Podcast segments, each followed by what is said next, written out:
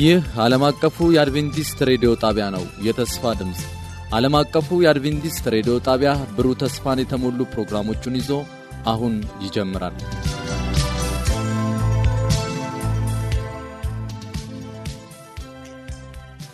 በጌታ የተወደዳችሁና የተከበራችሁ የዘወትር አድማጮቻችን እንደምን አደራችሁ። ይህ ፕሮግራም ከዓለም አቀፍ አድቬንቲስት ሬዲዮ ዘወትር ማለዳ ወደ እናንተ የሚደርስ ነው። ዛሬ በሚኖረን ቆይታ ሳምንታዊውን የመንፈስ ሳይት የተሰኘው ፕሮግራም ይዘንላችሁ ቀርበናል። ስለ አብሮነታችሁ ጌታ ይባርካችሁ እያል በቀጥታ ወደ መልእክቱ እንተላለፋለን። በስልክ መስመራችን 0115511199 የውስጥ መስመር 242 ወይም 243 በመደወል በመልእክት ሳጥን ቁጥራችን ደግሞ ዓለም አቀፍ አድቬንቲስት ሬዲዮ የፖስታ ሳጥን ቁጥር 145 አዲስ አበባ ብላችሁ በመጻፍ ወይም ደግሞ በ0931670027 ላይ አጭር የጽሑፍ መልእክት በመላክ አስተያየቶቻችሁንና ጥያቄዎቻችሁን ብታደርሱን ልናስተናግዳችሁ በደስታ እንጠብቃችኋለን። ደውሉልን፣ ጻፉልን። ወደ ፕሮግራሙ እንተላለፍ። ጌታ ይባርካችሁ።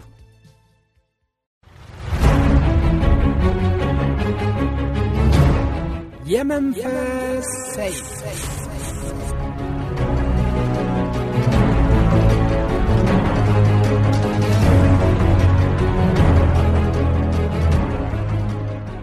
የእግዚአብሔር ቃል ሕያው ነው፣ የሚሠራ ሁለት አፍ ካለው ሰይፍ ሁሉ ይልቅ የተሳለ ነው፣ ነፍስንና መንፈስን ጅማትንና ቅልጥምን እስኪለይ ድረስ ይወጋል፣ የልብንም ስሜትና ሐሳብ ይመረምራል።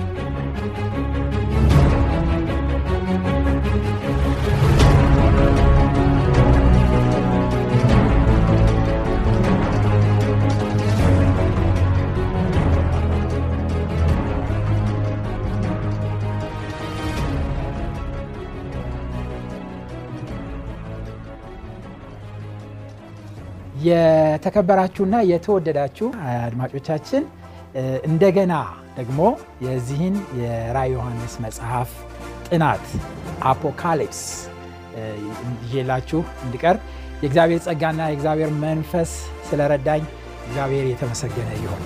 በእያላችሁበት ደግሞ በጤናና በሰላም እግዚአብሔር አምላክ ጠብቆ እንደገና ደግሞ ይህንን ሁለተኛውን የአፖካሊፕስ መጽሐፍ ጥናታችንን እንድንቀጥል እግዚአብሔር ስለረዳን እግዚአብሔር የተመሰገነ ይሁን። ወደዚህ መጽሐፍ ሁለተኛ ክፍል ጥናት ከመሄዳችን በፊት አብረን እንድንጸልይ በያላችሁበት ጋብዛችኋለሁ። በያለንበት አንገቶቻችንን ዝቅ አድርገን ለጌታ ክብር እና አመራር በጸሎት በፊቱ እንቀርባለን። እንጸልይ። እናመሰግናለን ግሩምና ድንቅ የሆንክ ጌታ አምላክ፣ ሁላችንም በያለንበት በሰላምና በጤና ጠብቀህ ይህንን ድንቅና አስደናቂ የሆነ ምስጢር ያለበትን የቃልህን በረከት ለማጥናት ይህንን ጊዜና ሰዓት ስለሰጠህን ክብር ምስጋና ለአንተ ይሁን። አሁንም በመካከላችን ተገኝተህ የዚህ በረከት ተካፋይ እንድንሆን እያንዳንዳችንን እርዳን። ቃልህ እንደሚል በማንበብ በመስማትና በውስጡ ያለውን በመጠበቅ የዚህ የመጨረሻ የመጽሐፍ ቅዱስ ክፍል ታላቅ በረከት እንዳለው ይናገራልና ይህ በረከት ዛሬ በየስፍራው ሆነው የሚያዳምጡ የሚሰሙና አብረው የሚያነቡ ሁሉ እንዲደርሳቸው በጌታ በኢየሱስ ክርስቶስ ስም ጸልያለሁ። ጊዜያችንን ሁሉ ተረከብ፣ አብረህኑን በኢየሱስ ስም አሜን። አፖካሊፕስ ባለፈው እንደተነጋገርነው አፖካሊፕስ ማለት ራዕይ ወይም መገለጥ ማለት እንደሆነ ቃሉን ስንተረጉም ተመልክተናል። የግሪክ ቃል ነው። ስለዚህ ይህ ደግሞ ስያሜ ለመጨረሻው የመጽሐፍ ቅዱስ መጽሐፍ ወይም ለራዕየ ዮሐንስ መጽሐፍ የተሰጠ መሆኑን አብረን ተመልክተናል። ይህ መጽሐፍ የተሰጠበትን ዋናው ምክንያት ነው ደግሞ ዛሬ የምንመለከተው። ዋናው ምክንያት ምንድን ነው የሚለውን ነው የምንመለከተው። ርዕሳችንም ዘመኑ ቀርቧል ይላል። ዘመኑ ቀርቧል። ቀጥታ ሄደን ስንመለከት ዮሐንስ በፍጡም ደሴት ላይ ሆኖ ሲጽፍ የመጀመሪያ ቃል ከመጽሐፍ ቅዱስ ከዚህ ክፍል ውስጥ የመጀመሪያ ቃሉ ይህ ነበረ። ቁጥር 1 ምዕራፍ 1 ቁጥር 1 ላይ እንደዚህ ነው የሚለው፣ ቶሎ ይሆን ዘንድ የሚገባውን ለባሮቹ ያሳይ ዘንድ እግዚአብሔር ለክርስቶስ የሰጠው በእርሱም የተገለጸ ይህ ነው። ኢየሱስም በመላእኩ ልኮ ለባሪያው ለዮሐንስ አመለከተ ይላልና ዋናው ይሄ መጽሐፍ የተሰጠበት ዋናው ምክንያት ቶሎ ይሆን ዘንድ የሚገባውን ነገር ለባሮቹ ያሳይ ዘንድ ነው። የፍጻሜው ዘመን የዚህ ምድር የኃጢአት ዘመን የሚያበቃበትን የዘመኑን ፍጻሜ ለማሳየት ለዮሐንስ እንደተሰጠ ዮሐንስ ደግሞ ለራሱ እንዳላስቀረው ለሰባቱ አብያተ ክርስቲያናት እንደጻፈው ይናገራል። እና ለምንድን ነው እግዚአብሔር ይህንን ትንቢት ቃል ወይም ይህንን ግሩም ድንቅ የሆነ ራእይ የሰጠን?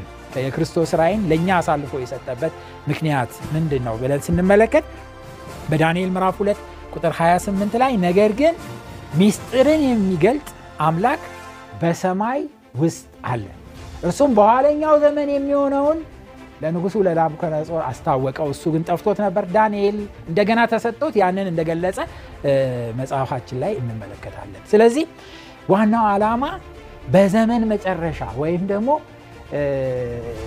ዘመን ሲያበቃ በኋለኛው ዘመን የሚሆነውን ነገር ለኛ ያሳውቅ ዘንድ ነው።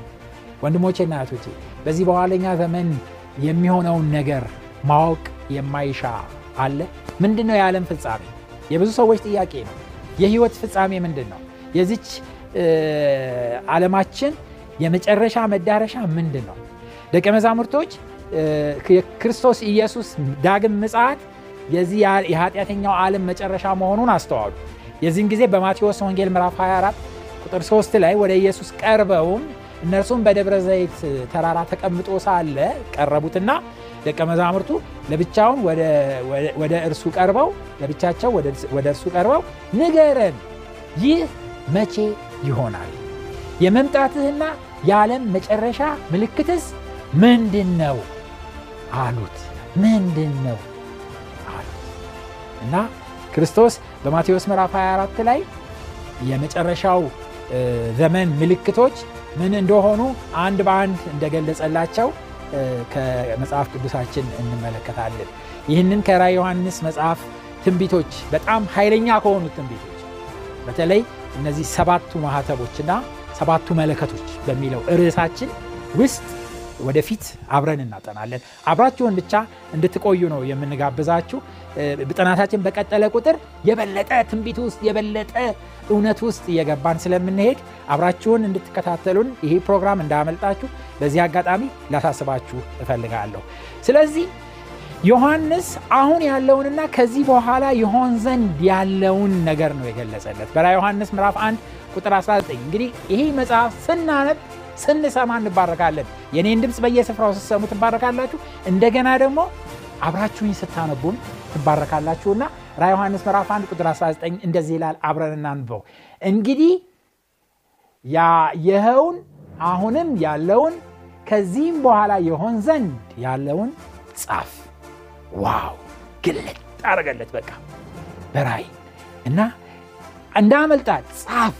እያንዳንዱን ጻፍ ኤግዚቢት አድርጉ። ጽፎ ለምን አስቀረው? ለእኔና ለእናንተ በረከቱ እንዲተርፈን እግዚአብሔር ዓላማና ዕቅድ እንደሆነ እንመለከታለን። ራእየ ዮሐንስ ምዕራፍ 22 ምዕራፍ ነው ያለው ይሄ ራእየ ዮሐንስ መጽሐፍ ቁጥር 20 ላይ ይህንን የሚመሰክር ይላል። ይህንን የሚመሰክር አዎ በቶሎ እመጣለሁ ይላል። አሜን። ጌታ ኢየሱስ ሆይ ና። አሜን። ይህንን የሚመሰክር እንግዲህ የመጨረሻው ዘመን ጉዳይ የዘመን ፍጻሜ ጉዳይ ዘመኑ ስለደረሰ ዘመኑ ሊፈጸም ስለሆነ ነው የሚለው መጽሐፉ። ዘመኑ ሊፈጸም ስለሆነ ዘመኑ ሊያልቅ ስለሆነ በቶሎ ይመጣል ጌታ ኢየሱስ ክርስቶስ። ስለዚህ ጻፈው እና አስተላልፈው ብሎ እንደነገረው እንመለከታለን። ዘመኑ ቀርቧል። የፍጻሜው ዘመን ቀርቧል። ዛሬ ዘመኑ እንደመጣና እንደቀረበ እንዳበቃ ልናውቅና ልንረዳ ይገባናል። በራእየ ዮሐንስ ምዕራፍ 22 ቁጥር 7 ላይ እንደዚህ ነው የሚለው እነሆ በቶሎ እመጣለሁ፣ የዚህን መጽሐፍ ትንቢት ቃል የሚጠብቁ ብፁዓን ናቸው። አብረን እናንብበው። እነሆ በቶሎ እመጣለሁ፣ የዚህን መጽሐፍ ትንቢት ቃል የሚጠብቁ ብፁዓን ናቸው አለኝ ይላል። ቁጥር 6 ላይ ቀደም ብሎ ምን ይለዋል? እርሱም እነዚህ ቃላት የታመኑና እውነተኛ ናቸው፣ የነቢያትን መንፈስ ጌታ አምላክ በቶሎ ሊሆን የሚገባውን ነገር ለባሮቹ እንዲያሳይ መልአኩን ሰደደ። እንግዲህ ሰማይ ትኩረት ሰጥቷል። ይሄን ጉዳይ እጅግ በጣም ትኩረት ሰጥቷል። እጅግ አጽንኦት ሰጥቷል። ስለዚህ መልአኩን አንቀሳቅሶ ወደ ዮሐንስ ላከው። መልአኩ ይህን መልእክት ይዞ ወደ ዮሐንስ መጣ። ዮሐንስም ለራሱ አላስቀረውም፣ ለኔና ለናንተ አስተላለፈው። ና ሲያስተላልፍ ጌታችን የኛ አምላክ መልእክቱን ሲልክልን በታላቅ መለኮታዊ ሰላምታ ነው የላከልን። ታላቅ ሰላምታ ከታላቁ አምላክ ነው የተላከልን። ይህንን ታላቅ ሰላምታ ከታላቁ አምላክ በዚህ ግሩም ድንቅ አስደናቂ በሆነ መጽሐፍ ስናነበው በረከትን በሚሰጠው መጽሐፍ ላይ ተመዝግቦ እናያለን። በራዕየ ዮሐንስ ምዕራፍ 1 ቁጥር 4 እስከ 5 ድረስ እንደዚህ ይላል። ዮሐንስ በእስያ ላሉ 7ቱ አብያተ ክርስቲያናት ካለውና ከነበረው ከሚመጣው በዙፋኑ ፊት ካለው ከ7ቱ መናፍስት ከታመነው ምስክር ከሙታንም በኩር የምድር ነገስታት ገዢ ከሆነው ሰላምታ አመጣለን። ሰላምን የሚያመጣ መልእክት ይዞልን መጣ። ሰላም ከእግዚአብሔር ጋርና ሰላም ከሰዎች ጋር የሚያመጣውን ግሩም ድንቅ መልእክት ይዞልን መጣ። እግዚአብሔር የተመሰገነ ይሁን። ይህንን መልእክት የላከልን ይህ ታላቅ የሆነው የሰላም አምላክ ጌታችን ኢየሱስ ክርስቶስ ነው። በዚሁ በራዕየ ዮሐንስ ምዕራፍ 1 ቁጥር 5 ላይ ያለ ምክንያት እንደወደደን ተጽፎ እናያለን። እስቲ ግሩም ድንቅ የሆነውን በረከት የሚሰጠውን ቃል አብረን እናንብብ። ራዕየ ዮሐንስ ምዕራፍ 1 ቁጥር 5 እና 6 ለወደደን ከኃጢአታችንም በደሙ ላጠበን መንግስትም ለአምላኩና ለአባቱም ካህናት እንድንሆን ላደረገን ለእርሱ ከዘላለም እስከ ዘላለም ድረስ ክብር ኃይል ይሁን አሜን። ወንድሞቼና እህቶቼ ይህ ቃል በሕይወታችን በረከትን ያመጣል። ብዙ ሰዎች በዚህ ዓለም ላይ በሕይወታቸው ሙሉ በዚህ ባጭር ዕድሜ ዘመናቸው ሁሉ በበደለኝነት በጭንቀት ያለ እረፍትና ያለ ሰላም ሲመላለሱ ይኖሩና ወደ ፍጻሜ ይደርሳሉ። እግዚአብሔር ግን ይህንን ፍጻሜ የደስታና የእረፍት ሊያደርግላቸው ይህንን ግሩም ድንቅ የሆነውን የራዕየ ዮሐንስ መጽሐፍ ሰጠ። ብዙዎች አላዩትም፣ ብዙዎች አላነበቡትም፣ የተጨነቁ በዚህ ውስጥ ያልፋሉ። ራዕየ ዮሐንስ መጽሐፍ ግን ኢየሱስ ክርስቶስ በሚሞተው በግ የተመሰለና ለዚህ በደለኝነት ሁሉ ታርዶ ዋጋውን እንደከፈለ መጽሐፍ ቅዱሳችን ይመሰክርልናል። ክርስቶስ በራዕየ ዮሐንስ መጽሐፍ ውስጥ ከ27 ጊዜ በላይ ነው በግ ተብሎ የተጠቀሰው። በግ ያውም የታረደው በግ በመባል የተጠቀሰው በራዕየ ዮሐንስ ምዕራፍ 5 ቁጥር 6 ላይ ያለውን አብረን እናነባዋለን። እንደዚህ ይላል ራዕየ ዮሐንስ ምዕራፍ 5 ቁጥር 6 በዙፋኑና በአራቱም እንስሳቶች መካከል በሽማግሌዎችም መካከል እንደ ታረደ በግ ቆሞ አየሁት። ዋው! ክርስቶስ ኢየሱስ በሰማያዊ ስፍራ እንደ ታረደ በግ አየሁት። እንደ ታረደ በግ ቆሞ አየሁት። ይህም የሚያረጋግጠው ምንድነው? የኃጢአት ዕዳ በሙሉ በታረደው በግ አማካኝነት መከፈሉን ነው የሚያረጋግጠው። ዋጋውን ለማረጋገጥ በእነዛ በአራቱ እንስሳቶችና በሽማግሌዎቹ መካከል የታረደ በግ ታይቷል። ወንድሞቼና እህቶቼ የተከፈለ ዋጋ የከፈለው በግ ታይቷል። ስለዚህ ደስ ሊለን ይገባል። ራዕየ ዮሐንስ ምዕራፍ 5 ቁጥር 6 ደግሞ እንደዚህ ይላል። እናንብበው አብረን ለበረከት አብረን እናንብበው። 7 ቀንዶችና 7 ዓይኖች ነበሩት። እነርሱም ወደ ምድር ሁሉ የተላኩ መናፍስት የእግዚአብሔር ናቸው ይላል እና ጌታችን ኢየሱስ ክርስቶስ ዋጋ እንደከፈለ መንፈስ ቅዱስ ወደ ምድር ሁሉ ይህንን መልእክት እንደላከ ነው ይህ ክፍል የሚያሳየን። እስቲ አንድ ጊዜ አብረን ወደ ኤደን ገነት ወደ አዳምና ሔዋን ወደ ጥንቱ ጉዳይ እንመለስና አንዳንድ ነገሮችን እንመልከት። በዘሌዋውያን ምዕራፍ 17 ቁጥር 11 ላይ ደም ከሕይወቱ የተነሳ ያሰረያል ይላል። አዳምና ሔዋን ኃጢአት በሰሩ ጊዜ ሞት ባልነበረበት ጊዜ ደም በማይፈስበት ጊዜ ጌታችን ኢየሱስ ክርስቶስ ተደብቀው ባሉበትና የበለስ ቅጠል ለብሰው ባሉበት ወደነሱ መጥቶ አንድ በግ መስዋዕት በማድረግ የበጉን ቆዳ እንደሰጣቸውና እንዳለበሳቸው ቆዳም ቁርበትም እንዳለበሳቸው መጽሐፍ ቅዱስ ይናገራል። ደም ፈሰሰ ለመጀመሪያ ጊዜ። ደም ለምን? ደም የህይወት ማዕከል ወይም ህይወትን የሚወክል መሆኑን መጽሐፍ ቅዱስ በተደጋጋሚ በተለይ ዘሌዋውያንና በዘዳግም መጽሐፍቶች ላይ ይነግረናል። ስለዚህ ያ ህይወት የማን ህይወት እንደሆነ መጽሐፍ ቅዱስ ይመሰክርልናል። ዮሐንስ ወንጌል የዮሐንስ መልእክት ምዕራፍ 5 ቁጥር 11 እና 12 እንደዚህ ይላል፣ እግዚአብሔር የዘላለም ህይወት እንደሰጠን ይህም ህይወት በልጁ እንዳለ ምስክሩ ይህ ነው። ልጁ ያለው ህይወት አለው፣ የእግዚአብሔር ልጅ የሌለው ህይወት የለውም። የኢየሱስ ያ ከክርስቶስ ኢየሱስ የፈሰሰው ደም ህይወትን ነው የሚወክለው፣ ህይወትን። ስለዚህ ክርስቶስ ኢየሱስ ደሙን ሲያፈስልን የዛን ጊዜ ህይወቱን ለኛ አሳልፎ እንደሰጠ መጽሐፍ ቅዱስ ይነግረናል። አዳምና ሔዋን በመጀመሪያ መጽሐፍ ቅዱስ እንደሚያዘው ኃጢያተኛው ነው በጉን የሚሰዋው። ኃጢያት የሰራው እሱ በበጉ ላይ እጁን ይጭንና ያንን በግ ያርደዋል እና ይህ አሁን በየጊዜው በየዓመት በዓሉ በየጊዜው ብዙ እንስሳቶች በሚገደሉበት ምድር ውስጥ ሆነን ምንም ላይመስለን ይችላል። ነገር ግን በአዳምና ሔዋን የህይወት ተሞክሮ ግን ገብተን ብንመለከተው ሞት ባልነበረበት ደም ባልፈሰሰበት ጊዜ የመጀመሪያውን በግ መስዋዕት አድርጎ አዳም ሲያቀርብ ሳለ ምን ያህል ልቡ ተሰብሮ ይሆን? ውስጡ ምን ያህል ተላውሶ ይሆን? የህይወት ለውጥ መምጣቱን እንዴት አድርጎ አስተውሎት ይሆን? ይሄ በጣም አድርጎ የሚያስጨንቅ ነበረ። ሮሜ ምዕራፍ 6 ቁጥር 23 የኃጢአት ዋጋ ወይም የኃጢአት ደሞዝ ሞት ነውና ይላል። ግድ ነው፣ ሞት ነው። ሞት መራራ ቢሆንም አስጨናቂ ቢሆንም ሞት ነው። ያ በግ ምንም ባልሰራው በደል በኃጢአት ምክንያት የመጀመሪያውን ሞት ቀመሰ። ይህ አገልግሎት ቀጠለ። መጽሐፍ ቅዱስ ሲናገር በመዝሙረ ዳዊት ምዕራፍ 77 ቁጥር 13 ላይ አቤቱ መንገድህ በመቅደስ ውስጥ ነው ይላል። ቤተ መቅደስ ተቋቋመ የኃጢአት ስርየትን ለማድረግ ሰዎችን ከኃጢአት የሚወጡበትን መንገድ ለማሳየት እግዚአብሔር ቤተ መቅደስን ስሩልኝ አለ። በዘጸአት ምዕራፍ 25 ቁጥር 8 ላይ ቤተ መቅደስን ስሩልኝ፣ ድንኳንን ስሩልኝ በመካከላችሁ አድር ዘንድ ብሎ እንደጠየቀ እንመለከታለንና ይህ የሚያሳየው ኃጢአት ስርየት እንዴት እንደሚሆን ነው። ድንኳኑ ወይም ታቦት ያለበት ቤተ መቅደስ በመካከል ይሆንና የእስራኤል ሰዎች በዙሪያው ድንኳናቸውን ተክለው ይቀመጣሉ ወይም እዛ ይሆናሉ። ይህ ማለት ምን ማለት ነው?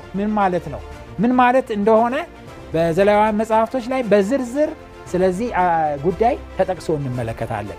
በአጭሩና ግን የዮሐንስን መጽሐፍ ለማስተዋል ያህል በምናጠናበት ጊዜ ይህ ምን ማለት እንደሆነ አብረን እንመለከታለን። አንድ ኃጢያተኛ ኃጢያት በሚሰራበት ጊዜ ኃጢያቱን ለመናዘዝ ምንም ነቁጣ የሌለበት ወይም ያልቆሰለ ወይም ቀንዱ ያልተሰበረ ወይም ራዩ ላይ ቁስል የሌለበት ንጹህ በግ መርምሮ ይዞ ወደ ቤተ መቅደስ ይዞት ይመጣል። ዋው! ያ በግ ምንም የሚያውቀው ነገር የለም። ወዴት እንደሚሄድ አያውቅም። እየተነዳ በኃጢያተኛው ወደ ቤተ መቅደስ ይገባል። ቤተ መቅደስ ግቢ ውስጥ ከገባ በኋላ እንደምትመለከቱት ኃጢያተኞች ሁሉ ኃጢያታቸውን ለመናዘዝ ሰልፍ ይዘዋል። በጎቻቸውን እየነዱ መስዋዕታቸውን ይዘው በካህኑ ፊት ይቀርባሉ። ከዛ ካህኑ የሚያደርገው ምንድነው? ኃጢያተኛው ሰው በዚህ በበጉ ላይ ንጹህ በሆነው በግ ላይ ምንም ነገር በማያውቀው በግ ላይ በዋሁ በግ ላይ እጁን ጭኖ ኃጢያቱን እንዲናዘዝበት ያደርጋል። ከዛ በኋላ በስርዓቱ መሰረት ከዚህ ኃጢያተኛ ሰው ወደ በጉ ንጹህ ወደ ሆነው በግ ኃጢያት እንደሚተላለፍ መጽሐፍ ቅዱሳችን ይነግረናል። ከዛ ሰውየው በደለኛው ሰውዬ ነፃ ይሆናል። ኃጢያቱን ማን ይሸከማል? በጉ ይሸከማል። ከዛ ኃጢያትን የተሸከመው ይህ ንጹህ በግ ኃጢያተኛ ይሆናል። ኃጢያተኛ በመሆኑ ምክንያት ኃጢያት የሰራች ነፍስ እሷ ሞት ይገባታል ስለሚል ይህ በግ መስዋዕት ይሆናል ወይም ይታረዳል። ከታረደ በኋላ ካህኑ ከበጉ የፈሰሰውን ደም በገበቴ አድርጎ ወደ መቅደስ ውስጥ ይዞት ይገባል። ከዛ በኋላ በመቅደሱም በመጋረጃው ፊት ለፊት በቅድስተ ቅዱሳኑና መቅደሱን በሚለየው መጋረጃ ፊት ለፊት ሆኖ ይህንን ደም ይረጫል። ሕጉ ያለው በመጋረጃው በስተጀርባ በኩል ነው። ምን እያለ ነው ካህኑ? ይህ ሰውዬ ኃጢአት ሰርቷል፣ የኃጢአቱ ዋጋ ተከፍሏል፣ ደሙም ይኸው ብሎ መጋረጃው ላይ ያንን ያስተላልፈዋል። በዘሌዋውያን ምዕራፍ 5 ቁጥር 5 እና 6 ላይ ከነዚህ ነገሮች በአንዲቱ በደለኛ ሲሆን የሰራውን ኃጢአት ይናዘዝ፣ ስለሰራውም ኃጢአት ለእግዚአብሔር የበደል መስዋዕት ያምጣ። እቺ ናት የበደል መስዋዕት ሆና የምትቀርበው በግ። ምንም ኃጢአት ያልሰራችው እሷ በኃጢአተኛው ምትክ የበደል መስዋዕት ሆና ወደ ቤተ መቅደስ ትቀርብና ለኃጢአት ዋጋ የሆነውን ሞት በኃጢአተኛው ምትክ ትሞታለች። ከዛ ደሙ ለማሰሪያ ወደ ቤተ መቅደስ ይገባል። መዝሙረ ዳዊት ምዕራፍ 32 ቁጥር 1 እና 2 እንደሚል ኃጢአቴን ለአንተ አሳወቅኩ፣ በደሌንም አልሸፈንኩም፣ ለእግዚአብሔር መተላለፌን እነግራለሁ፣ አንተም የበደሌን ኃጢአት ተውክልኝ። እግዚአብሔር የተመሰገነ ይሁን። ይህንን ስርዓት በማድረግ ብቻ ኃጢአታቸውን እግዚአብሔር ይቅር ይላቸው ነበር፣ ኃጢአታቸውን ይተውላቸው ነበር። ኃጢአታቸው ወደ ቤተ መቅደስ ውስጥ ይተላለፍ እንደነበረ እንመለከታለን። ስለዚህ ይህ የሚታረደው በግ ወይም መስዋዕት የክርስቶስን ደም የሚወክል ነው። ጌታችን ኢየሱስ ክርስቶስን የሚያሳይ ነው። ጌታችን ኢየሱስ ክርስቶስ ንጹሕ፣ ኃጢአት ያልተገኘበት ፍጹም እንደሆነ ሁሉም መስክረዋል። ምንም በደል እንዳልተገኘበት፣ በደል የሌለበት ንጹሕን ሰው አሳልፈን ሰጠናል። ምንም በደል የሌለበት መሆኑን ተረጋግጧል። ነገር ግን እሱ በመስቀል ላይ የሞተው ስለኔና ስለናንተ የሾህ አክሊል የደፋው እጆቹና እግሮቹ በሚስማር የተቸነከሩት ስለኔና ስለናንተ ኃጢአት ነው።